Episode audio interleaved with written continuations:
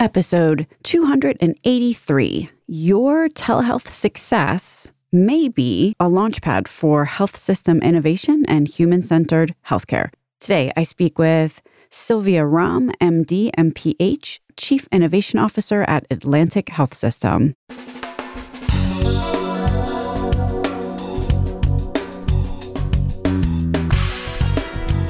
American healthcare entrepreneurs and executives you want to know. Talking. Relentlessly seeking value. At the end of the day, healthcare should be about helping patients find their way to health, while doctors, nurses, and other clinicians don't burn out in the process. It's becoming increasingly indisputable that the way to get to this North Star efficiently is through human centered healthcare. Human centered healthcare is a term coined by Dr. Sylvia Romm, and it's a play on the term customer centered design. How do we innovate? How do we use technology to intensify the human experience for both provider and patient? How do we rid ourselves of friction points and create a continuum of care that is sticky and makes getting healthy as enjoyable as Instagram? Today, I speak with Sylvia Romm. She's an MD and an MPH with a background as a researcher and a telemedicine entrepreneur prior to coming to Atlantic Health System as their Chief Innovation Officer. We talk today about human centered healthcare, what this means, what the success factors are, and how to make it happen. We also take into account the assorted challenges to overcome on the way there. This interview was recorded moments before COVID 19, and I say that as a good thing. Dr. Romm brings up telehealth as, let's just say, a first step toward actuating human centered design in healthcare. Clearly, in the past, that was quite a hurdle. No longer. So, those health systems, or you other stakeholders in the mix who have gotten the telehealth thing nailed, listen on for ways that you can leverage your success. And for those of you who haven't, well, here's a little extra motivation. My name is Stacey Richter. This podcast is sponsored by Aventria Health Group. Sylvia Romm, MD, MPH, welcome to Relentless Health Value. Thank you for having me. With your background in research, public policy, as well as being a pediatric hospitalist, how do those three intertwine? Like, how does it add up to a really good innovation strategy? It's not uncommon for people who are, are physicians, who, are, who might be other practitioners who are, who are providing care, to kind of feel like what the patient does at home is not my responsibility. And so I will try my best to have my patient understand what they need to do while they are with me. But if they don't do it when they go home, you know, we talk about things like them being non compliant.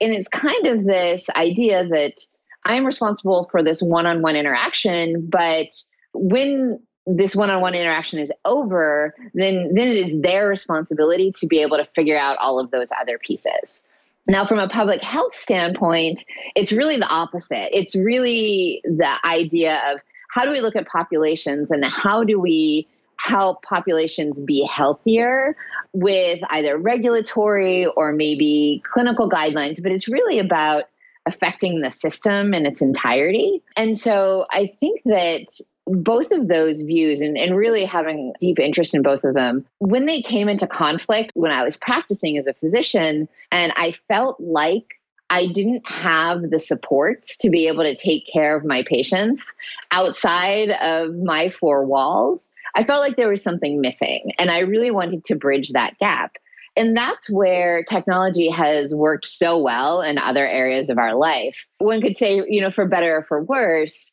technology has allowed other industries to really integrate themselves into the fabric of our lives. You have your phone with you all the time. So the people that created your phone, the people that created the software that you use most often have really become a part of your day to day in a way that we haven't historically done in healthcare and I think can offer a lot of advantages. One of the things that you have focused on extensively is the whole idea of this human centered healthcare. Well, first of all, what does that mean? And then I'm going to ask you a question connecting the dots between what you just said about iPhones. and human centered healthcare. But first things first, what do we mean by that term? I've taken the term human centered healthcare, actually modifying it from another term that you may have heard called human centered design. And that's a process that I was exposed to when I was at American Well, which is a telemedicine company, but it's essentially a consumer tech company. We had a technology that was consumer facing, so that was patient facing. And when I joined the team, I started interacting with people who did uh, user experience and user interface design. And I didn't even know the terminology that people were using. I didn't understand the process that they were doing. But I saw that what they would do is they would take a feature or take something and go out and rigorously test it with the people who are going to use it. And this is where my research background comes in as well. That really resonated with me that you can take something that is as simple as we would like somebody to do this thing on the software, and we're going to test different colors and we're going to test different wording on the software. And in these rapid tests, we're going to figure out how we can allow people to feel most comfortable progressing in this software to get to some point. All of this really resonated with me that we should be in all areas of medicine not just not just in software really trying to understand what motivates people what they like and what makes them feel comfortable because in the end as a clinician as somebody in healthcare you're only as effective as the rapport that you build with the person you're in this healthcare relationship with. Because you can be the smartest person in the world. And especially if there's anything that requires behavior change, which means, you know, taking medications or changing your diet or changing your exercise, anything that's around a lot of the chronic conditions and primary care, you really have to build that relationship and, and move along that relationship together.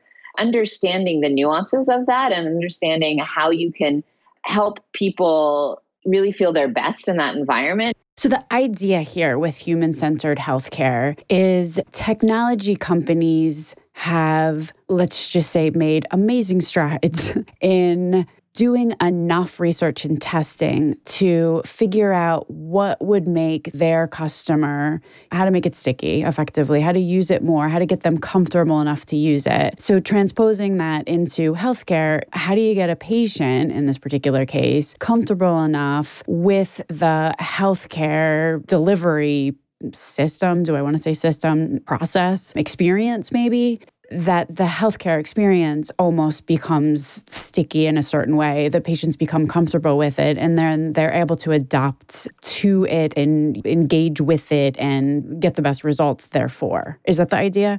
It is. And really, a lot of this is around what do people really need? what makes them comfortable, but also what do they find valuable? How do people like to be treated? There are a lot of these different things that we use pretty rudimentary tools in most of healthcare to try to understand that. For example, when you look at surveys of what patient wants, patients want in terms of digital tools, they'll often be very large scale annual surveys that talk about features and functionality. Whereas true human centered design, you're going to be iterating maybe even hundreds of times a day in trying to understand exactly what people want and changing little things here or there just to create a much better experience. And so it's entirely different ways of thinking and it's entirely different tools. If we're talking about the term that you coined, which is human centered healthcare, one of the things that the current multitude of tech companies that maybe we could set up on a pedestal and say,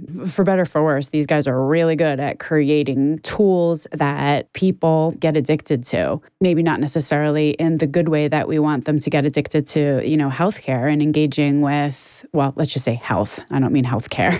we want to get people addicted to health. But they rely very heavily on data, obviously. These tools are built on a very extensive knowledge of what that particular human in question, very individual, like almost precision like. We're doing the comparison to healthcare. It's like almost like precision medicine, except for what time of day should I serve up these ads? How are we folding data into the human centered healthcare approach that you envision? That's also something that historically we haven't done. And it's something that health systems are still really trying to figure out how to use. There are a few major surveys that health systems have really indexed on to improve their patient experience. And these are, you'll hear them a lot, HCAHPS and Press Ganey. They are good for what they are measuring, but they are not intended to measure a digital patient experience to any level of granularity. And so we can't rely on them moving forward when we think about how we look at the digital experience the people who are trying to interact with us have the tools that we need really aren't built in in any substantial way to the traditional healthcare IT tools like EHRs. I've found that there are some health systems that are building tools on top of things like patient portals to be able to understand with more specificity what people are doing in order to give them a better experience. For example, if you are trying to look up something about your health and it's important to you and it's important enough that you're you're going through the trouble of going into your portal to find your data, making that a better and easier experience is something that is very important for someone's well-being.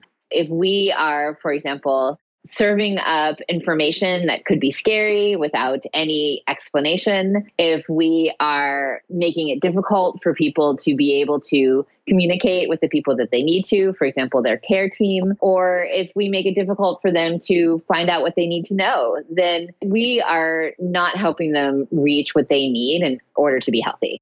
So the idea there is to get enough metrics from the digital, the existing digital tools to try to understand what the journey is through the digital environment that currently exists to identify the sticking points there? Like, what's your end game? Exactly. The end game is to figure out really to, how to have a better experience. For example, one of the greatest areas of complaints that we have is around billing and billing and collecting in the hospital. Now, we know that a relatively low proportion of our patients use their online portal. And on that online portal, we do have some billing capabilities, but of the smaller proportion that use the portal, only a smaller proportion of that use the online billing. But we don't really have good data on why. And we don't have data on why that would be a better experience. If they do want to see their bill online, then why aren't they doing that? And so I think we're just hitting that point in the conversation. And how do you see all this adding up to the quadruple aim?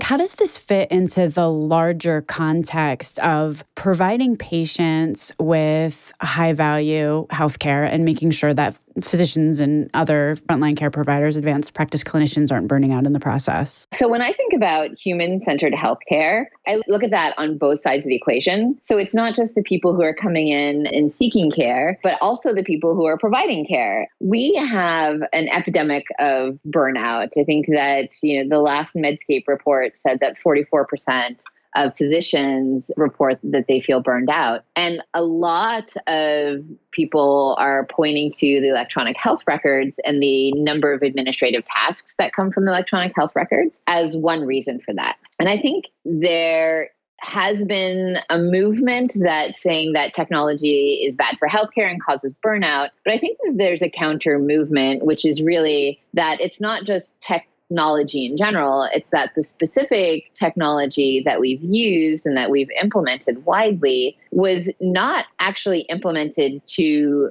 make the human interaction of medicine easier. It was there to measure, it was there to help with billing and coding, it was there for regulatory reasons, but very little of it was around asking people who are using it, does this make your experience of practicing medicine or receiving healthcare better? And so, of course, if you don't ask those questions when you design something, then you're not going to get to those answers in, in the final product. And so when we look at how technology has been used, there's a new wave that's really about understanding how we can use newer technologies to be able to reduce the burden on people who are providing care and really bring medicine back to that human interaction which so many people really enjoy. For example, as physicians, we have far more data than we know what to do with. If you start talking about wearable data, then we really have no capacity to understand how we can be analyzing this constant stream of information that could potentially be coming in from people.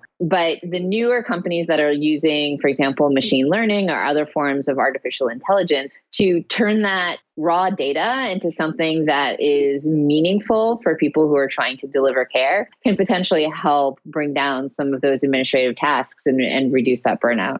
So, when you say human centered healthcare, do you mean there's a bunch of humans in this equation here? One of them is the patient, but then another one are the clinicians that are involved. Are they all under the umbrella of human, or do you mainly mean the patient? Oh, no, I actually mean both sides. There are humans on all sides of this equation. And so when we design this technology, are we designing it in a way that it helps the humans out who are using it? Or designing it to you know maybe support some other aims or means within the organization where I see there could be a, I don't want to use the word conflict, where I see that there could be somewhat of a difficulty is in the sense that you had been talking about the promise of some of these new technologies, which are more human centered and enable process vis a vis AI, wearable data, and presented in a human centered way versus this million billion dollar legacy systems. Earlier, we were talking about EHR systems and patient portals, which are definitely part of these legacy systems. They were built for billing and coding, as you just said. They are not necessarily human centered, but yet they exist. It must be very difficult in the position that you have to kind of reconcile. We've got all this legacy stuff, but yet if I was going to start again, I might not be using these systems. It is actually a really difficult thing to manage. There ends up being a reticence to do anything outside of them. And yet, when you look at these much more nimble organizations that are starting to deliver care outside of the health systems, these are startups, these are, are companies like Amazon or Walmart, they're not under the same restrictions that we are. And that's giving them a lot of freedom and flexibility to offer solutions that people honestly really enjoy. So, how do we think about that as incumbents? And how do we allow ourselves to continue to maintain the consistency and quality that we want to as a large, high quality organization, and also realize that we are going to have to earn and learn agility on one end to really be able to compete in these areas. It almost sounded like from what you said earlier, you've almost got two streams of action going on. One thing that you said that you're doing is collecting metrics off of these legacy systems. So, how are people using the patient portal and how are people using the EHR system and determining whether there were bottlenecks or areas of consternation relative to those particular legacy systems. But then at the same time, trying to figure out what else is out there that may be a, either a longer term play or maybe a separate kinds of play. Because I'm imagining that what you're collecting off of the patient portal, for example, may not necessarily give you all of the insight that you might need. If you put a patient in an environment that may not necessarily be the most, let's just say, user friendly, and then you're kind of collecting data in that environment versus really getting back to the research root of it all and saying, you know, how does this person live their life? And I'm going to construct this specifically for them. Like, so you're almost getting two sets of information there. Absolutely. And it's something that I think about is my role of chief innovation officer. Part of the reason I am at Atlantic is so that I can continue to look at organizations who are really functioning on what we call the edge of our business. For example, tech enabled primary care. And One Medical just went public. They, when they released their S1, which is a public filing that they have to do, there was a lot of information in there that was really interesting. For example, one of the metrics that they had in there was that their monthly active users of their app was in the high 40s. So somewhere around 47% of members or patients of One Medical were interacting digitally with them every month. Now, what's fascinating about health systems is that we tend to do our statistics in terms of yearly active users of, our, of our portal. And very, very, very few health systems have even 47% of their patients interacting yearly with their patient portal. It's like you see this and you're trying to compete. On the other hand, you wonder if they're just playing a completely different game. And what does that mean for us as we move forward? You know, one of the things that strikes me with this, if we're talking about the visit itself, the relationship between a physician and the patient, what do you think the different ways?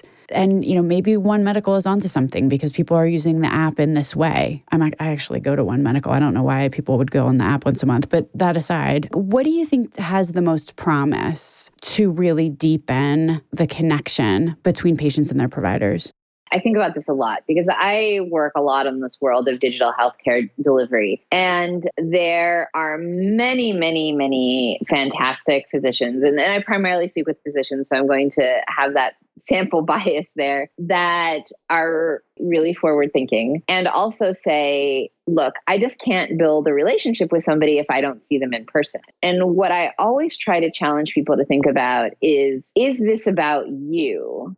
And how do we know that's how people outside feel about creating a relationship? Especially younger people, but also older people create relationships in all sorts of different ways now. The way that I think about it is imagine if you had a friend that said, Look, I really love being your friend, but I will only interact with you if you see me in person. And it's not just seeing me in person, you have to come see me. So you're a really great friend, but you have to come to my house and see me in person if you ever have a problem. and then I'll be there for you. I think I would probably say, even as much as I enjoy time out with that friend, I would probably say, you know what? I think I'm looking for friends who have a little bit more flexibility in how they want to interact with me to really maintain a, a strong friendship. And it's so true in many other areas as well that there are plenty of people who want to come in and see their physician in person. There are some people who might even want to do that regularly. And for physicians who only see people in person, there is a selection bias for those types of people. So they might say, look, I don't have evidence that my patients want to see me in any other way. And what I will often say is because those people who don't want to interact with the type of healthcare that we've given them have stopped interacting with the system. And you see them dropping off and not maintaining continuous relationships with people in healthcare.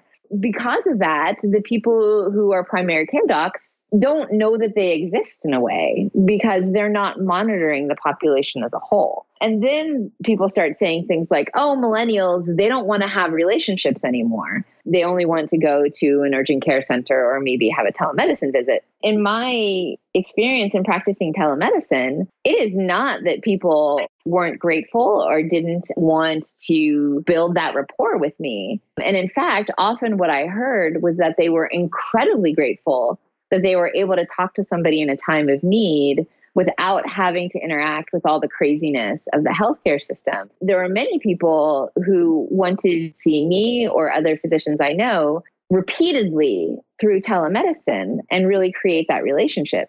It's just that traditional healthcare only offers one color of car and then says, well, hey, if you don't want this color of car, then you can't shop here. But by the way, 100% of the people who shop here only want this one color of car. So nobody else must want anything else. And it's this interesting circular logic.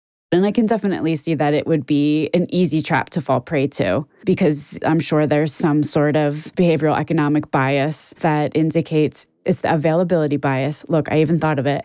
And okay, so I'm inferring from what you just said that that one of your aims is to enable relationships that don't necessarily require the patient to get in their car and drive to campus and park and get out and find the room and wait there and see the physician and what do you feel like has the most promise for furthering that relationship or creating a relationship outside of, let's just say, the four walls of the hospital? And you keep saying telemedicine. So I'm assuming it's something with telemedicine. You know, I take that agile mentality forward, though. I don't think there is a best, honestly. I think that we should have lots of different models out there and that different people are going to like different things people are going to continuously want to change what they like. And as new technologies are implemented, as people change the way that they interact with the rest of the world, then that's going to change. And so by definition, we need to have a variety of different options out there so that we can, one, figure out which ones might be popular that we didn't know about, but two, that we can continue to grow as people's needs grow and, and what we can offer grows. And is the plan there, do you think, to offer up various options, kind of trial and error? Like offer something, see how well it's adopted, offer something else. Now you've got three options for patients to choose from. Maybe get rid of the least popular one, add another one. Is that the way to iterate?